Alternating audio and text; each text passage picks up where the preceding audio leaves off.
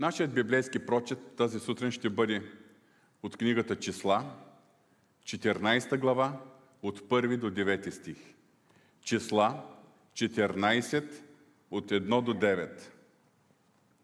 Тогава цялото общество извика с висок глас и народът плака през онази нощ. И всички израелтяни роптаяха против Моисей и Арон. И цялото общество им каза, да бяхме измрели в египетската земя или в тази пустина да бяхме измрели. И защо ни води Господ в тази земя да паднем от меч и жените ни и децата ни да бъдат разграбени?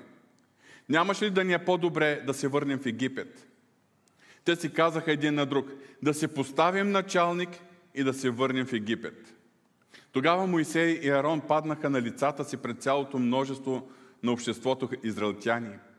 А Исус, Навиновия син, и Халев, Ефоновият син, от онези, които се гледаха земята, раздраха дрехите си и говориха на цялото общество израелтяни. Земята, пред която минахме, за да я съгледаме, е много добра. Ако бъде благоволението на Господа към нас, тогава Той ще ни въведе в тази земя и ще ни я даде. Земя, където текат мляко и мед. Само не дайте възстава против Господа, нито се бойте от народа на земята, защото те са ястие за нас. Защитата им се оттегля от тях. А Господ е с нас, не бойте се от тях. Господ е с нас, не бойте се от тях. Боже святи, благодарим Ти. Ние знаем, че всяка дума, която съдържа в свещеното писание, е дума, е слово от Тебе. И тя се отнася за всеки един от нас.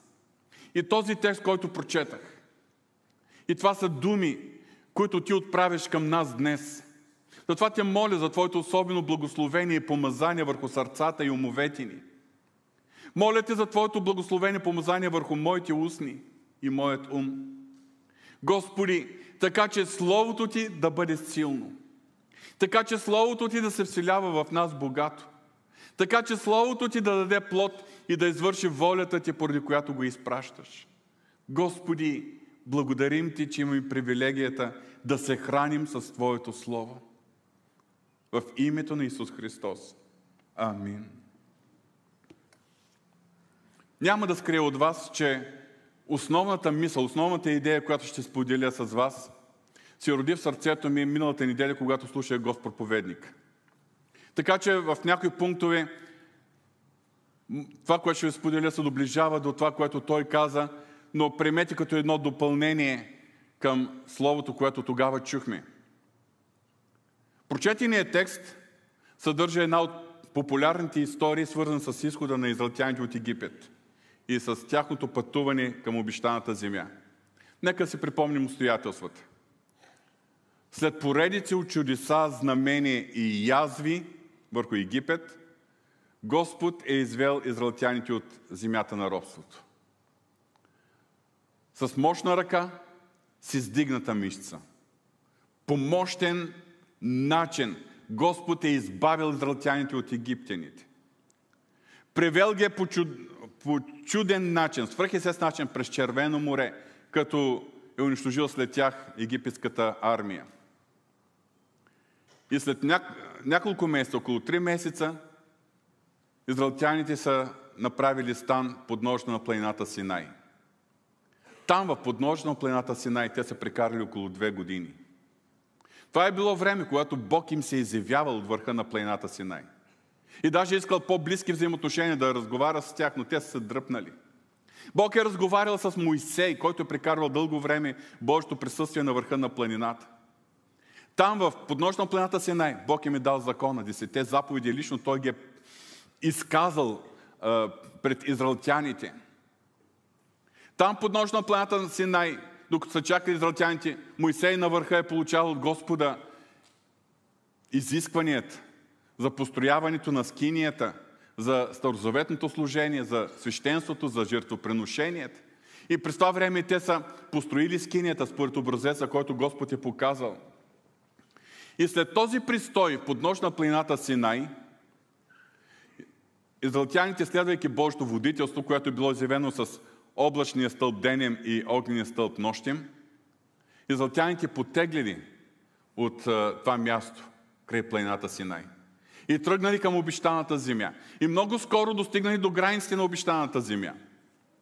И тогава, пак по заповед от Бога, Моисей е изпратил съгледатели да съгледат земята. 40 дни те са обикаляли. Те са донесли от плодовете. Един гроз е бил носен на върлина от двама души. И за 40 дена, когато съгледателите, 12 души на брой по един от всяко племе, се завърнали, те представили пред Моисей и пред Израилиото множество два различни доклада. Най-напред докладът на десетимата. Чете числа 13 глава 27 28 стих. Ходихме в земята, която ни изпрати. И наистина там тикат мляко и мед. Ето плода и. Народът обаче, който живее в земята, е силен и градовете са укрепени и много големи. Там видяхме още и еднаковите синове. Еднакови синове са били едни изполини, едни гиганти. После 31 30, до 33 стих с малки съкръщения. Не можем да излезем против онзи народ, защото е по-силен от нас. Земята, която обходихме, за да се гледаме, е земя, която поглъща своите жители. И целият народ, който видяхме в нея, са много високи мъже. Там видяхме изполините, еднаковите синове от изполинския род. И пред тях на нас не се виждаше, че сме като скакалци.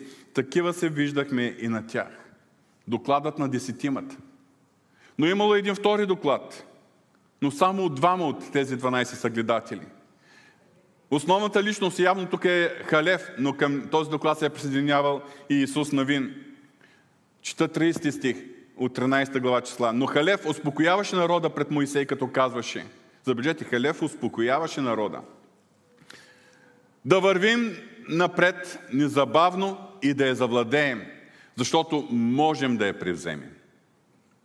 Единият доклад от десетимата не можем да превземем земята. Единият доклад от двамата можем да превземем земята. Кой от двата доклада са приели израелтяните? Постъпили са демократично. Мнозинството, каквото гласува. Те са приели докладът на десетимата. И каква била тяхната реакция на Израилето общество? Те плакали цяла нощ, роптаяли, роптаяли са и са се разбунтували срещу Моисей и Арон. Дори са се оговаряли да се поставят друг началник, за да ги върне обратно в Египет. Като че ли по-добре им е било в Египет под робството, отколкото пред неизвестността в тази пустиня. А каква е била реакция на Халев и Исус Навин? Отново ще повторя числа 14 глава 6 до 9 стих. А Исус Навиновият син и Халев Ефоновият син, от онези, които се гледаха земята, раздраха дрехите си и говориха на цялото общество израелтяни. Земята, през която минахме, за да я съгледаме, е много добра. Ако бъде благоволението на Господа към нас, тогава Той ще ни въведе в тази земя и ще ни я даде. Земя, където текат мляко и мед. Само не дете възстава против Господа, нито се бойте от народа на тази земя, защото те са ястие за нас. Защитата им се оттегли от тях. И Господ е с нас, не бойте се от тях. Тук ще направя също заключение, което направих по друг повод, по основа на друг библейски текст преди няколко седмици. Тогава темата ми беше за едни камъни, които трябва да оставим, да изхвърлим, да пуснем. Тук виждаме същото нещо, което се е случило тогава с Давид и мъжете, които са били с него. Ние виждаме в тази ситуация едни и същи обстоятелства, които са били видени от 12-те съгледатели. Едни и същи предизвикателства. Всички са виждали едно и също. Обаче виждаме ясно разграничени две различни гледни точки. Гледната точка на естествения човек и гледната точка на човека, който поставя вярата си и доверието си в Бога и в Неговите обещания. Едни и същи обстоятелства. Два различни доклада на съгледателите. Докладът на десетимата, които изключват Бог от картината. Не можем да превземем земята. Ние сме слаби, а те са силни. А също така докладът на двамата, които поставят Господ в картината. Можем да превземем, да превземем земята, защото Господ е с нас. И виждаме две различни реакции на израелтяните. Израелтяните в своето огромно большинство са имали реакцията на страха. Плач, роптание, желание да се върнат. Но макар и само единици, четем за Моисей, за Арон, за Халев и за Исус Навин, които са имали реакцията на вярата. Днес ще говорим за страха. И различните видови страхове, безпокойства, тревоги. Но когато заговоря за страха, аз нямам предвид страха от Господа. То е нещо съвсем друго и е нещо различно, нещо възвишено. Страхопочитанието към нашия Господ. Нямам да имам предвид днеска и този здравословен страх, който Творецът е вложил като способност за всеки един от нас, защото той е част от нашия инстинкт за самосъхранение. Днеска ще говорим за тези различни страхове, тревоги, притеснение, безпокойства в нашето ежедневие. Като ще поставим въпроса как можем да ги побеждаваме в реалния живот. И темата, както вече видяхте, е Господ е с нас, не бойте се. Какво представлява страхът, тревогите, безпокойствата, притесненията – най-напред ще ги погледнем от психологическа гледна точка. Страхът от психологическа гледна точка, както го описват в психологическата наука, е комплекс от негативни чувства, емоции, поведенчески реакции, които се задействат в нас, когато се почувстваме застрашени, когато очакваме нещо лошо, нещо зло или някаква предстояща опасност. Страхът се формира обикновено въз основа на предишният ни опит от нещо, което сме преживяли в миналото. Например, оплаха, от опасности, които сме срещали, от случаи, когато сме били застрашавани, наранявани, когато сме преживявали болка, загуба, унижение, неуспехи, провали. Но също така страхът се проявява в нас и когато сме изправени пред опасности, които са извън нашия контрол. Когато се изправим пред нещо ново и непознато – когато нашата преценка е, че няма да се справим. Точно това е било положението на израелтяните. Десетимата са гледатели и тяхният доклад, който е заразил цялото Израилево общество. Страхът по своята същност има защитна функция. Представлява един вътрешен стремеж в нас да избягваме възможността да попаднем в такива ситуации, в които е, е възможно да бъдем застрашени и да преживеем болка, загуба, провал. От друга гледна точка, т.е. от психологична гледна точка пък тревогите, тревожността, т.е. притесненията, безпокойството, също е вид защитна реакция. Един вътрешен страх и усещане за напрегнатост, обаче той е фокусиран върху нещо, което не е определено. Тоест, тревожността или безпокойство не е страх поради конкретна заплаха, а един вид страх поради неизвестността. Затова тревожността и безпокойството, според психолозите, представлява съчетание на страх и несигурност. Всички страхове, тревоги, притеснения, безпокойство са в резултат на нашето мислене. Нашето мислене, т.е. тълкованието, което ние даваме в нашите мисли – за ситуацията, в която изпадаме, за опасността, която е пред нас, за новото, неизвестното и несигурното, което ни предстои. Самата тревожност или безпокойството или притеснението е продукт на нашите негативни мисли и на нашата негативна умствена нагласа, на нашето очакване нещо лошо да ни се случи. Поради страха и притесненията, обикновено ние губим своят мир, изтощаваме се психически, това се отразява на нашите решения, на нашата трудоспособност, на здравето, на нашите взаимоотношения, т.е. на цялостният ни живот. И най-важното, което искам да подчертая, това, което предизвиква страхове, безпокойства, тревоги, притеснения в нас, това е мисленето на естествения човек, на плътския човек. Мислене, което е подвластно на греховността в нашата природа и в света, в който живее. от духовна гледна точка, не здравословният страх, а също всички тревоги, безпокойства представляват ни духовни окови, чрез които противникът ни държи в робство. Начин по който той ограбва свободата ни, лишава ни от мира в сърцата ни, държи ни до различна степен по свой контрол. Ние се страхуваме и се притесняваме от хора и обстоятелства, от биди и опасности, от настоящето си, за бъдещето си, за себе си, за близките си. Страховете, тревожността, безпокойствата са винаги в резултат от нашето недоверие в Бога. Недоверие в Неговите обещания. Недоверие в това, че Той е загрижен за нас и е включен в живота ни. Недоверие в Неговата сила. Чрез своето притеснение, чрез своите страхове, чрез тревожността си, всеки християнин като че ли му казва, Боже, аз зная, че си далече от мене и че си ми изоставил.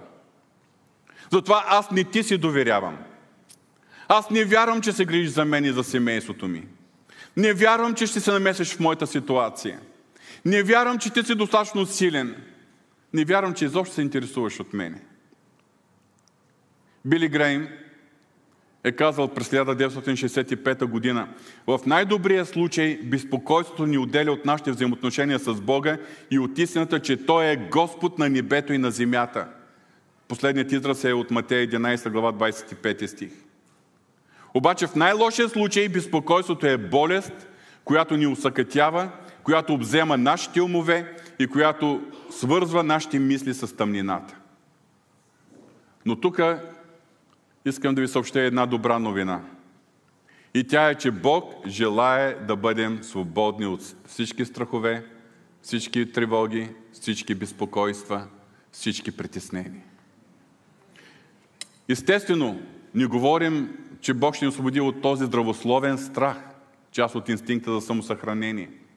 Но говорим, че Бог желае да бъдем свободни от този нездравословен страх, от тези притеснения и страхове и безпокойства и тревоги, чрез които нашият неприятел се стреми да ни заробва, чрез които ограва мира и радостта ни в Господа, ограва свободата ни в Исус Христос, води ни до неправилни решения, неправилни действия. Нека за момент да се припомня пак историята си за Израел. Израелтяните са взели възможно най-неправилното решение тогава под влияние на доклада на десетимата. Защо? Защото при взимането на решение те са го взели през призмата на страха, породен от доклада на десетимата. А не през призмата на вярата от доклада на двамата.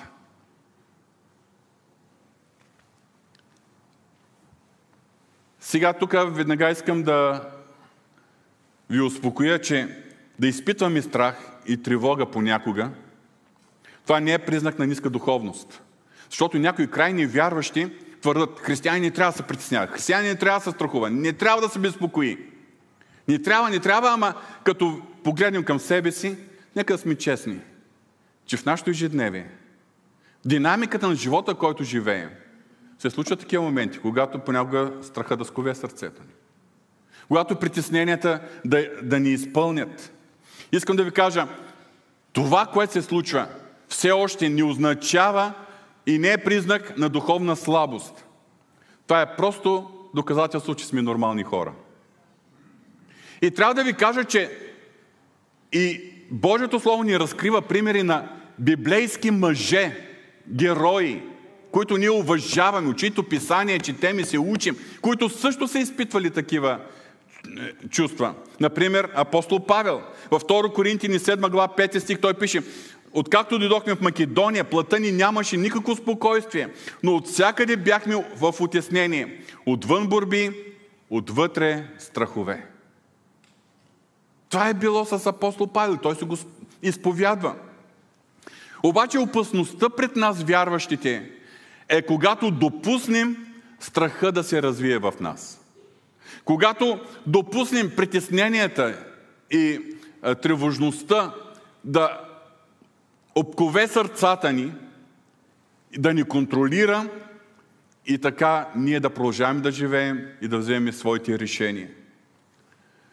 Брати и сестри, страхът е вяра с отрицателен знак. Вяра, но не в Бога, а в лошото, което може да ни се случи, защото живеем в царство на тъмнината. А нека си припомня, че библейският принцип е да ти бъде според вярата. Затова, че страха си, че притесненията си, които не че е невъзможно да се появят в нас, но ако не ги победим на време, ние може да отворим врата за наистина да се случват неприятни неща. Нека си припомним думите на Йов в третата глава от, от същата книга. Това, от което се боях, случи ми се. Това, от което се боях, случи ми се. За, за, точно за това Божието Слово, Свещеното Писание, тази свята книга е изпълнена с стотици, стотици изявления, които Господ ни насърчава и ни говори, аз съм с тебе, аз съм във вас, никак няма да ти оставя, никак няма да те забравя. Що говориш, Израилю, моят Творец ме е забравил и пътят ми е скрит от Господа. Словото Божие е пълно с насърчение, които да бъдат опора на нашата вяра. Не бой се, не се страхувай, не се безпокой, не се безпокойте от нищо. На практика това е един апел, който Бог отправя към нас. Бог говори на всеки един от нас. Довери ми се. Имай вяра в мене. Независимо какво се случи. Независимо какво виждаш с естествените си очи. Вярвай, че аз съм с тебе и аз зная какво допускам до тебе. И ако аз допускам нещо до тебе, то истината е, е че аз съм приготвил изходен път и достатъчна благодат, за да можеш да го преминеш. Нека се припомним думите в Исаия 49 глава, 14 до 16 стих. Но Сион каза, Йехова ме е изоставил и Господ ми е забравил. Може ли жена да забрави случващото си дете, за да не се смели на детето на отробата си? Обаче те дори да те забравят, аз все пак няма да те забравя. Ето на дланите си съм те врязал и твоите стени са винаги пред мене. Много ясно изявление на Божието Слово. Защо си казваш понякога Яхова ми е изоставил, Господ ми е забравил? Има ли такива случаи в живота? В ежедневието. Дори и понякога дори да не си задаваме точно този въпрос, но ние реагираме сякаш Бог го няма. Сякаш наистина сме изоставени и забравени от Бога. Обаче Божието Слово ни насърчава. Може ли жена да забрави случващото си дете? Ако майчената любов е такава, че тя бди като орлица върху детето си и се грижи и го носи в ръцете си, все пак тя е недостатъчна. Тя е човешка любов. Колкото и да е възвишена. Божията любов надвишава майчината любов. Защото Словото каза, дори и те да те забравят, аз все пак няма да те забравя. На дланите си съм те врязал. И така, вярващите, които са истински вкоренени в Бога и в Неговото Слово, също може в даден момент да изпитат страх. Може в даден момент сърцето им да бъде изпълнено с тревога. Но те не допускат страха и тревогата да завладеят изцяло сърцето. Те не допускат да се, страха и тревога да се развият. Те не допускат страхът и безпокойството да определят техните решения. Веднага вярващите, които са вкоренени в Бога и в Неговото Слово, знаят как да побеждават всеки страх, всяко безпокойство, всяка тревога, чрез истината на Божието Слово и чрез силата, помощта на Святия Дух. Словото Божие и Святия Дух. Най-напред, въпреки че сме вярващи хора, в момента сме на църковно богослужение и аз съм проповедник на Божието Слово, най-напред ще ви кажа няколко важни съвета от естествена гледна точка. Няма да са много духовни тези съвети. Но как да се предпазваме от страховете и безпокойство. Има естествени начини, които в никакъв случай не трябва да пренебрегваме. Да, ние сме вярващи, но има и естествени неща, които не трябва да пренебрегваме, за да можем успешно да побеждаваме страховете и безпокойствата си. И първият съвет е внимавай с какво храниш ума си и сърцето си. В притчи 4 глава 23 стих четем повече от всичко друго, което пазиш, пази сърцето си, защото от него са изворите на живота. Днес много хора се забавляват с неща, които натоварват и изострят психиката им. Има хора, които обичат адреналина. Има хора, които гледат филми на ужасите. Други натоварващи филми с кръв, насилие. Млади хора се забавляват с твърде екстремна музика, която ги натоварва допълнително и психически и духовно. Тинейджерите, пък не само тинейджерите, обичат електронните игри, които пак са свързани с насилие, с убийства, с агресия, но и с напрежение – Децата от най-малката възраст обичат да гледат детски филми. И вкъщи има и детски канали, но не само вкъщи. Най-редовно в църква, за да мълчат децата, им се дава по един телефон, за да могат по този начин да преживеят богослужението. И така, детски филми, видеоклипове, които немалка част от тях са свързани с чудовища, с вещици, с магиосници, с зомбита, с духове и с какво ли не е още. Скъпи брати и сестри, цялата визуална информация, която получаваме чрез нашите съвремени устройства, екрани, дисплеи, е повече, отколкото ние можем да понесем. Нашата психика се нуждае от почивка а не от допълнително натоварване. В днешната ситуация на кризи, на несигурност, много вярващи, много хора, не само вярващи, но включително и вярващи, хранят умове с нездравословна информация. Под нездравословна информация разбирам от една страна, че има е, фалшиви новини, които се разпространяват. Какви ли не конспиративни теории, какво ли не е още, което допълнително нагнетява напрежение, страхове, разпространяват понякога и пророчества в кавички, че това може да се случи, че това може да се случи. Но дори и информацията, която е достоверна, дори информацията, която е достоверна, също може да служи за натоварване, психическо натоварване. Ми погледнете една емисия на новините, по който и да е канал. Еми, забележете колко са новините, свързани с бедствие, нещастие, смърт, войни, катастрофи. Скъпи брати и сестри, не само недостоверната информация, но понякога и достоверната информация ни натоварва прекомерно. И затова ние трябва да прецеждаме, да преценяваме доколко и каква информация да поемаме.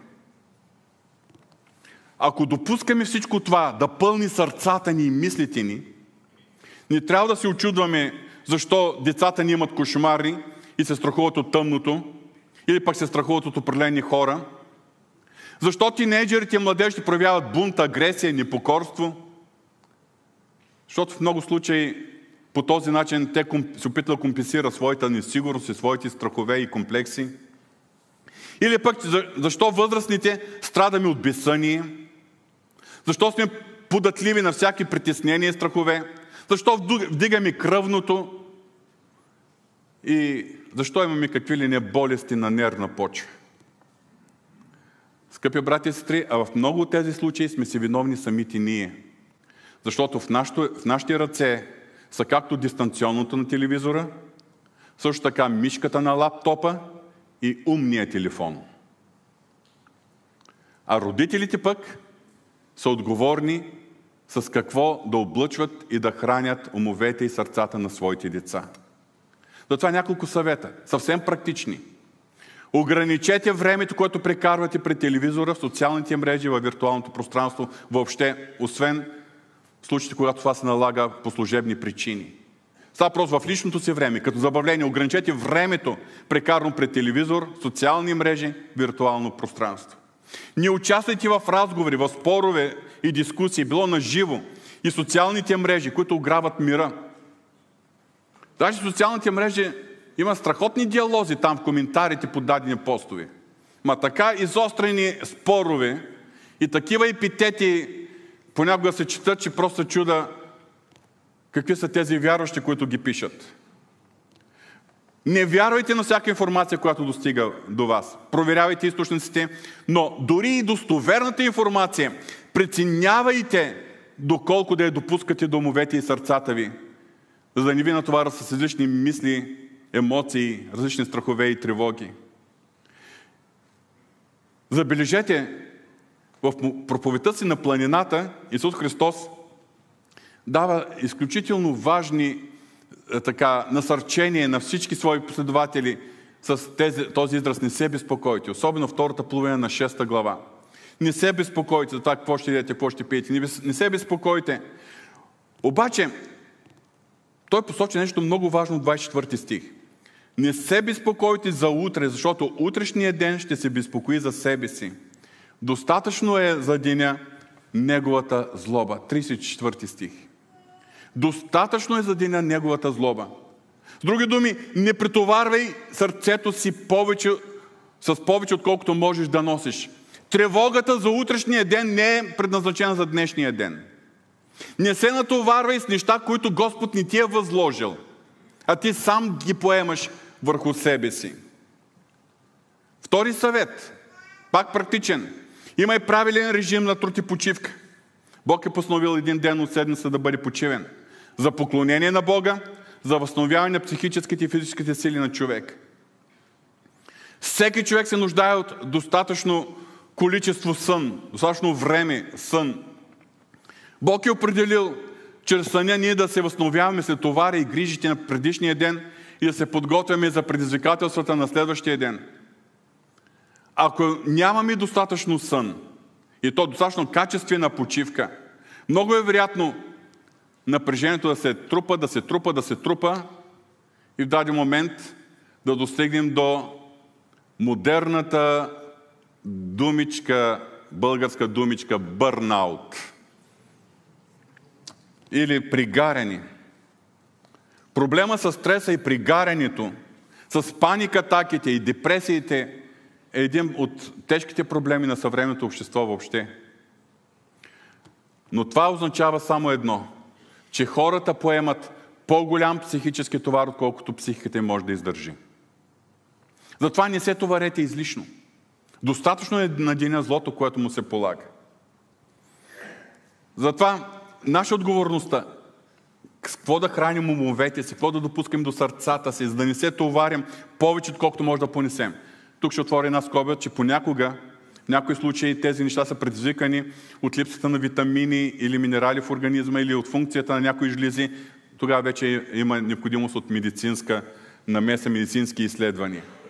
Но нашият фокус е върху практичните неща, които зависят от нас. А сега ще отворим какво ни казва Божието Слово и какви са духовните средства за борбата срещу страхът и тревогите.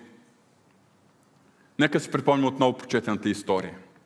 И дни и същи обстоятелства, и дни и същи предизвикателства, видени от всичките 12 съгледатели. Но има две различни гледни точки. Гледната точка на естествения човек, който из, изключва въпроса с вярата и доверието, който изключва Бог от картинката и гледната точка на човека, който поставя вярата и доверието си в Господа, в Неговите обещания, който в цялата картина включва Бог. Даже нещо повече. Той гледа на картината през призмата на, Божията, на Божите думи, на Божите планове, на Божията сила и Божите намерения. Две различни реакции на израелтяните. Реакцията на страха и реакцията на вярата. Веднага вярвам, че всеки може да направи заключението. Как да побеждаваме страха? Еми, пристани да бъдеш в групата, която гледа на нещата от позицията на естествения човек. Вкарай Бог в картинката. Бъди човек на вярата. Страхът и тревогите винаги са в резултат на естественото мислене. Те се пораждат в естествения човек. Когато ние се опитваме да посрещнем нещата в живота по един естествен начин. Точно затова сърцата на десетимата съгледатели са били изпълнени с страх. И този страх е заразил цялото Израилево общество. Какво е било по-различното в Исус Навин и в Халев? По-различното е,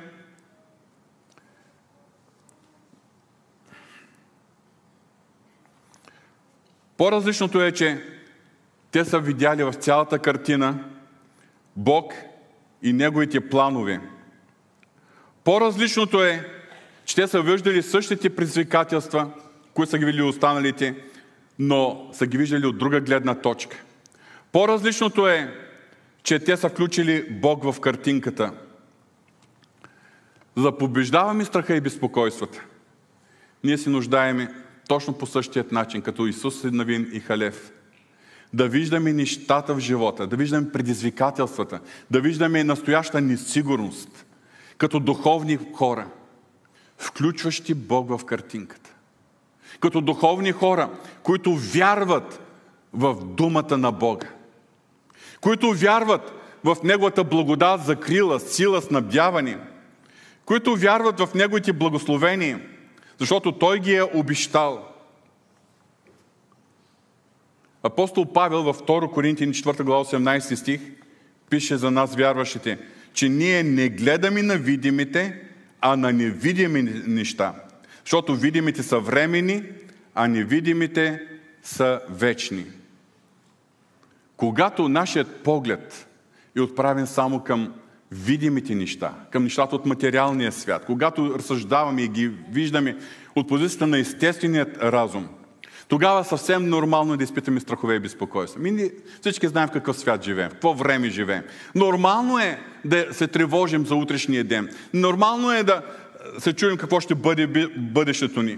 Но кога, като вярващи, ние имаме тази привилегия да гледаме в невидимите духовни реалности – Нашия поглед да бъде фокусиран върху Бог и да се доверяваме на Неговата благодат, сила, подкрепа, снабдяване, благословение. В такива случаи в нашите сърца се разгаря вярата. А там, където блесне вярата, тя прогонва страховете и притесненията. Вярата прогонва страховете и притесненията. Вярата и доверието в Бога са абсолютно несъвместими с страха и притесненията. Както тъмнината представлява липса на светлина, и кога се появи светлината, тъмнината изчезва, така и страхът и притесненията са показател на липса на доверие в Бога. И кога се появи вярата, доверието в Бога, страховете и притесненията изчезват. Няма нужда специално да се вързват, да се гонят. Те просто изчезват. Не могат да съществуват там, където има, в сърцето има вяра, където има доверие в Бога. Но това е няколко важни съвета. Пак практични съвети, но от чисто духовна гледна точка, библейска гледна точка. Първо, храни ума си и го обновявай непрекъснато с Божието Слово. Божието Слово, това е наша духовна храна, която да ни пази от страховете и от притесненията. Това е начинът ние да виждаме Божията промисъл, Божията благодат и закрила във всяка ситуация в нашия живот. Сам Христос си казал, ще познаете истината и истината ще ви направи свободни. Не на празно Божието Слово е изпълнено с толкова насърчение. Не бой се, не се страхувай. И всичко това е защото Бог винаги гарантира своята близост, своето присъствие във всяка ситуация. Каквото и да се случи, това не означава, че Бог е изпуснал нещата от свой контрол. Напротив, това е отново е показател, че Бог има план, Бог има начин, Бог има мярка на благодат, Бог има изход. Спомнете си, когато Бог е призвавал Моисей да се върне обратно в, Египет. Историята там, край горящият бодлив храст. Когато Моисей е спорил, кой съм аз да отида при фараона?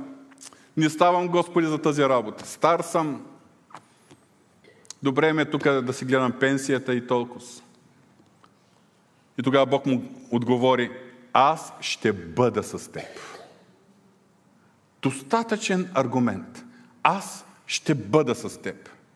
Ми спомнете си, когато ангелът Господен призовал страхиливия Гидион да поведе народа си срещу мадиамците. И тогава по същия начин и Гидион се оплакал, о Господи, с какво ще победа Израел? Аз съм най- от най-малкото семейство, аз съм най-малък, най-слаб. Намери някой по-свясен.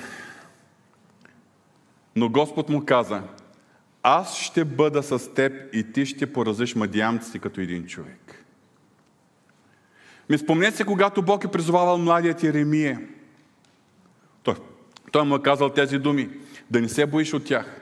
Защото аз съм с тебе, за да те избавя, казва Господ. Ми когато Исус Христос е дал великото поръчение на своите последователи, включително и нас, ето думите му. Аз съм с вас през всичките дни до свършика на света. Когато имаме нужда от матери... нужди от материален характер, тогава сам Христос ни говори. И така не се безпокойте и не казвайте какво ще едем или какво ще пием, или какво ще облечем. С кратко съкръщение. Понеже Небесният ви Отец знае, че се нуждаете от всичко това. Небесният ви Отец знае, че се нуждаете от всичко това. А в Евреите 13 глава 5 стих четем, не се увличате в сребролюбие, задоволявайте се с това, което имате, защото сам Бог е казал, никак няма да те оставя, никак няма да те забравя. Еми, нека се припомним, нека се припомним думите, които трябва да изречем, когато сме изправени пред плашещи обстоятелства. Пред обстоятелства, които, ако ги погледнем от естествена гледна точка, ще предизвикат страх и безпокойство. В Евреите 13.6 четем. Така че дразновенно казваме, Господ ми е помощник, няма да се обоя, какво ще ми направи човек. Скъпи брати и сестри, ние се нуждаем да подхранваме умовете си и да се храним сърцата си, душите си, духовете си непрекъснато с Божието Слово, така че Божието Слово да разбие всички наши погрешни становища, представи, начин на мислени, които Божието Слово нарича крепости. Апостол Павел пише във 2 Коринтияни 10 глава, защото оръжията, с които воюваме, не са плъски, но пред Бога са силни за събаряне на крепости. Какви са тези крепости? И той пояснява, защото събаряме помисли. Забележете, помисли. Събаряме помисли. И всичко, което се издига високо против познаването на Бога. Тоест, всяка мисъл, всяка идея, всяка представа, всяко становище, което имаш и е противно на посланието на Божието Слово. На истината изявена в Божието Слово. Това е крепост. Защото събаряме помисли, всичко, което се издига високо против познаването на Бога и пленяваме всеки разум да се покорява на Христос. А какви са тези оръжия, с които се събарят крепости? И се пленяват мислите за да бъдат покорство на Христос. Основното оръжие е Божието Слово. Божието Слово събаря всякакви мисли. Божието Слово ни освобождава от всички човешки представи, които предизвикат страхове, тревоги, безпокойства. Втория съвет. До такава степен да се храним с Божието Слово, че ние да имаме пълното убеждение в Божието присъствие, Божия контрол в нашия живот, Божията близост, Божията благодат – че Бог е в нас, до нас, над нас. И затова ние можем да имаме съвършената Негова защита, Негова благодат и сила. Младият Давид е написал тази прекрасна песен, Псалом 23, който всички познаваме. Спомня си думите в, в този псалом. И в долината на мрачната сянка, ако ходя. Сега, Давид не е казал, след като съм вяра, след като Господ ме води през е, прави пътеки, след като ме води при зелени пазбища, при е, свежи води. Той ни казва, никога няма да има долина за мрачна сянка за мене. Но казва, и в долината на мрачната сянка, ако ходя, какво е следствието? Едно решение, една изповед. Аз няма да се оплаша от зло. Няма да се оплаша от зло. Защо? Защото ти се смене. Достатъчен аргумент. Аз имам Божието присъствие. Достатъчен аргумент. Аз няма да се оплаша от зло. Защото ти си с мене.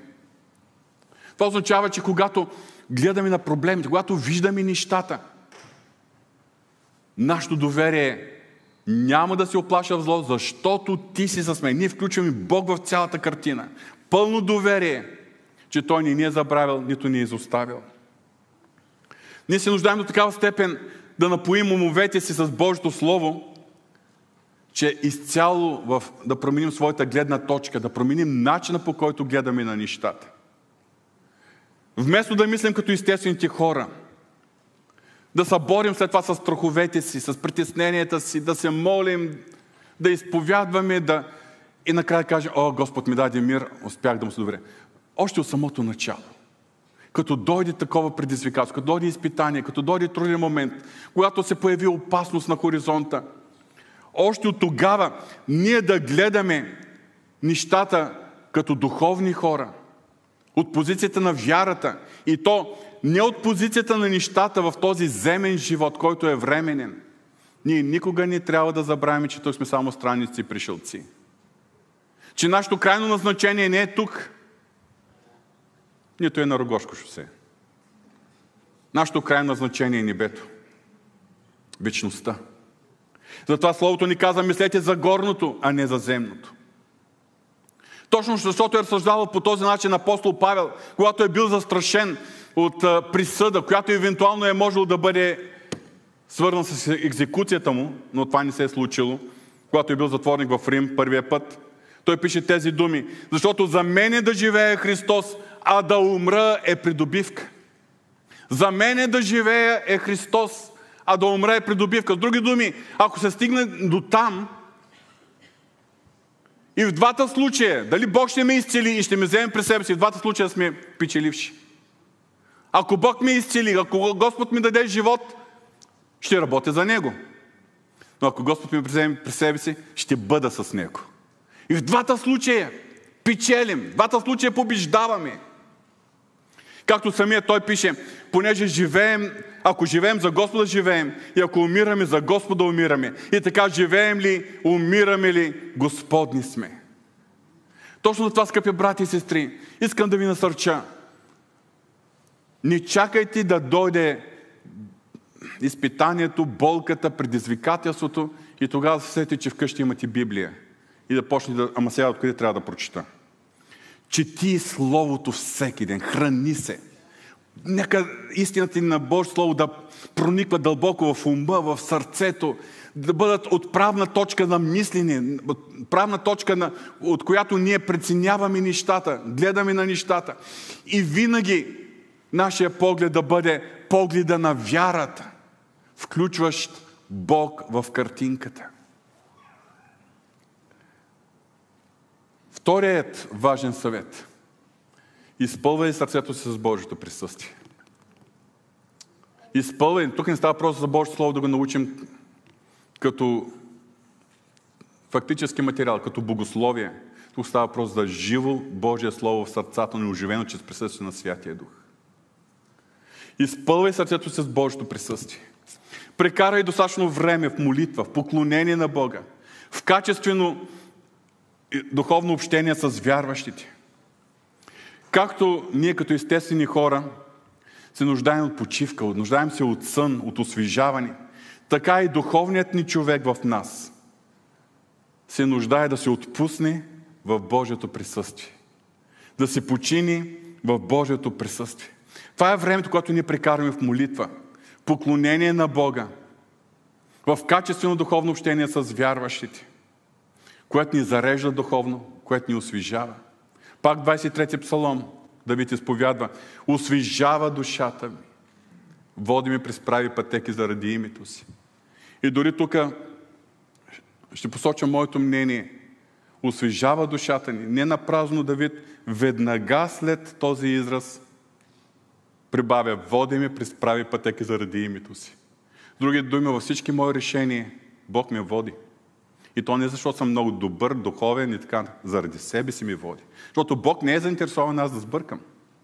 Защото Бог не е заинтересован аз да се проваля.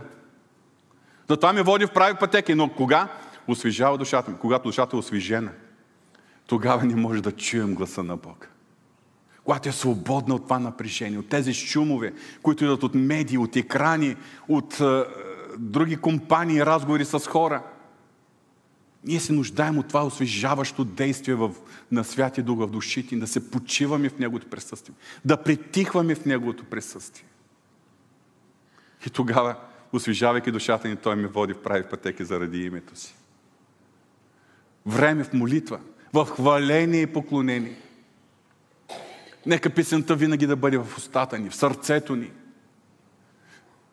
Е, доста неща казах срещу умните устройства, ама от умните устройства се пускайте пък хваление. Това ще ви е от полза. Има достатъчно истинско хваление, което може да, да храни душите ни и да действа като балсам, дори и да има някакви наранявания вътрешни, Божието присъствие, дори в хвалението, да ни освежава и да ни изцелява. Но по-доброто е самите ние да пеем, нашите сърца да бъдат отворени, винаги песента да бъде на устните ни.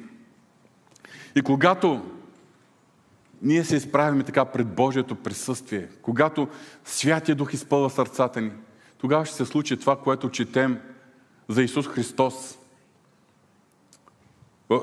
Исаия 61 глава, първи стих, пророчество, което самия той е прочел. Духът на Господа Яхова е над мене, защото Господ ми е помазал. Какво? Да благовесвам на кротките, пратил ми е да превържа сърце съкрушените.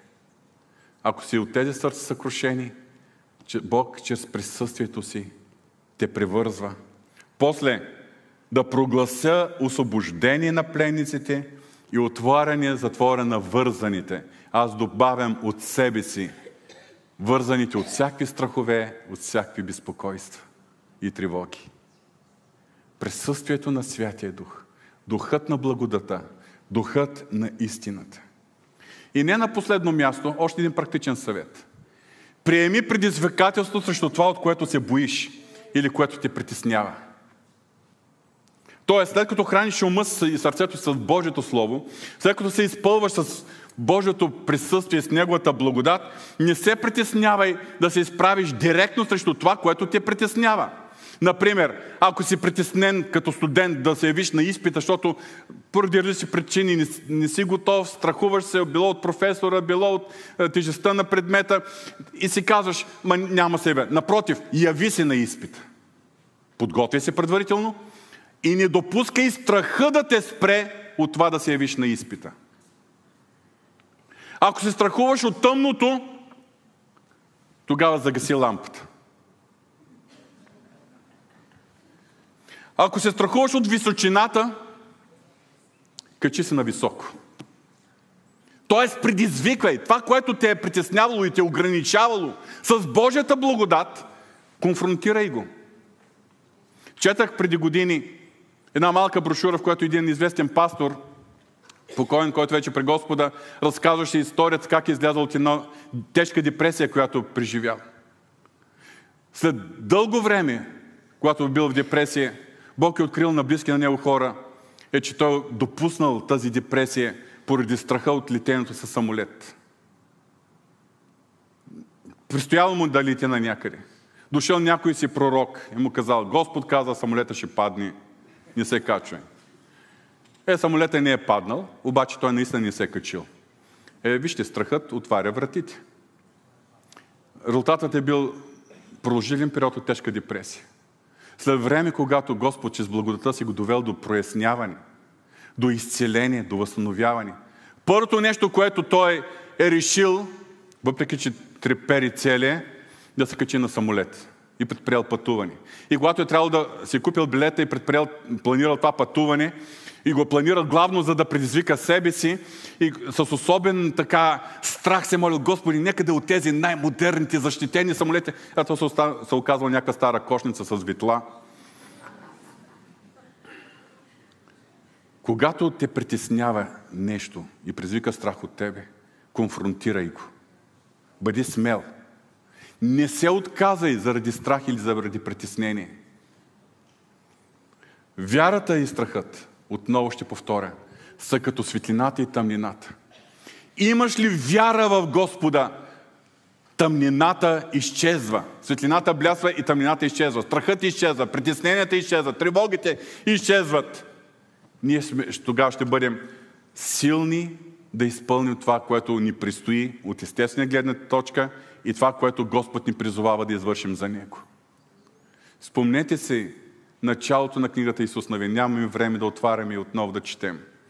Особено първата глава. Колко пъти Господ му говори. Бъди силен и насърчен. Бъди смел. Не бой се. Защото на него е предстояло да въведе народа в обещаната земя. Бъди силен и насърчен. А какво да кажем за настоящото време? Последното време толкова поводи да се притесняваме. И хората в света наистина живеят в една тревожност. Едно очакване. Какво ли ще се случи? Целият глобален световен ред е разклатен. Дали няма да има война? Даже пророчества се появяват в тази посока. Дали економическата криза няма се страни економиката? Дали в България ще издържи валутния борт? Дали няма да загубим работата си? Какво ще стане, ако имаме правителство? Какво ще стане, ако нямаме правителство? И изобщо поводи за тревоги, колкото искате. Какво ще стане с децата ни? Как ли ще се възпитават в училище, особено тези модерни либерални идеологии? Знаете за какво говоря. Скъпи брати и сестри, когато Исус Христос дава своите пророчества за без на последното време, той много ясно казва, ще има войни, военни слухове, но да не се притесняват, защото тези неща трябва да станат. Нещо повече, ще има и още кризи. Не искам да съм лош пророк. Не искам да ви плаша. Напротив, искам да ви насърча и ви подготвям затова никъде в Божието Слово не пише, че последните дни няма да има кризи. Никъде в Божието Слово не, не пише, че последните дни ще бъдат велики времена. Славни времена. Напротив, Лука 21 глава, 26 стих надолу. Словото Божие пише, че последните дни човеците ще премират от страх в очакване на това, което ще постигне света. Дори за това, че небесните ще, ще се разклатят. Човеците, тези, които гледат от естествена гледна точка. Тези, които не са включили Бог в картинката. Тези, които нямат в кого да се, на кого да се доверяват. Те ще премират от страх в очакване на това, което ще постигне света. Но ние, които сме включили в картинката, които виждаме нещата от една друга различна гледна точка, които сме се доверили на Бога и знаем, че животът ни е в Него. Настоящето ни, бъдещето ни, вечността ни са в Него. За нас сам Христос казва, а когато започне да става това, изправете се и повдигнете главите си, защото изкуплението ви наближава. И знаете ли, съгласно тези думи, по какво може да познаем в най-последното време, кои са вярващите и кои не са вярващи? Едните се страхуват, а другите са в пълен мир. и са щастливи. Настоящата ситуация, като че ли всичко навява страх и, и, и е повод за безпокойство. И много хора виждат нещата като десетимата съгледатели. Но ние сме призовани да ги видим от другата позиция. Като Халев и Исус Навин, които казваме, не бойте се, Господ е с нас. Искам да ви кажа, че Христовата ни вяст, която ще посрещне Исус Христос, тя не е оплашена, тя не е умърлушена, тя не е обезкуражена, не е повяхнала. Исус Христос ще дойде и ще вземе при себе си една невяста, която е славна. Без петно или бръчка или друго такова нещо. И която като чуе гласът на Исус Христос наистина идва скоро, веднага отговаря – Амин, дойди Господи Исусе. Нека да се изправим.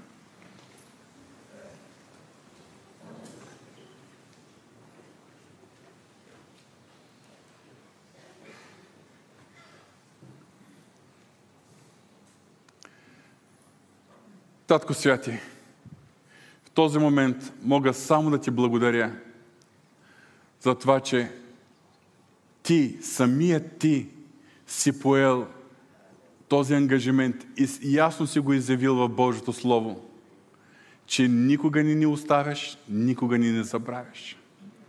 Че ако нещо случва в нашия живот, ти знаеш защо си го допуснал. И че ако ти си допуснал нещо в живота ни, то ти винаги имаш изход, ти продължаваш да бъдеш контрол. И най-важното, че във всяка ситуация ние можем да ти се доверяваме. Затова, Господи, моля те само за едно. Помогни на нашето доверие в Тебе. Но не само за това те моля. Моля те, помогни като цяло начинът ни на мислене да бъде различен от начина на мислене на тези, които не те виждат, на тези, които те нямат, на тези, които не разчитат на Тебе.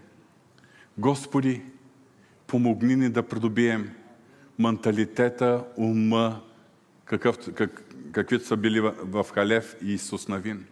Да виждат Тебе, да виждат Твоята промисъл, да виждат Твоя план, да виждат Твоята сила, да виждат Твоето избавление. Помогни ни, Господи. И в този момент, ако между нас има хора, които са сковани от страх и от притеснение, моля те, че с Твоята благодат докосни ги. Моля те, че с Твоята благодат за пълно освобождение, струшаване на веригите, събаряне на крепостите, от страхове предразсъдъци и, и, и притеснения и тревоги. Пълна свобода в Исус Христос. Свобода от страха, свобода от безпокойството. Твоето слово толкова ясно ни каза, не се безпокойте за нищо. Но всяко нещо възлагайте с молитва и молба в прошенията си с Бога с благодарение. За това те моля, Господи. Твоята благодат да бъде над нас, за да ни допускаме страхове и безпокойства. В името на Исус. Амин.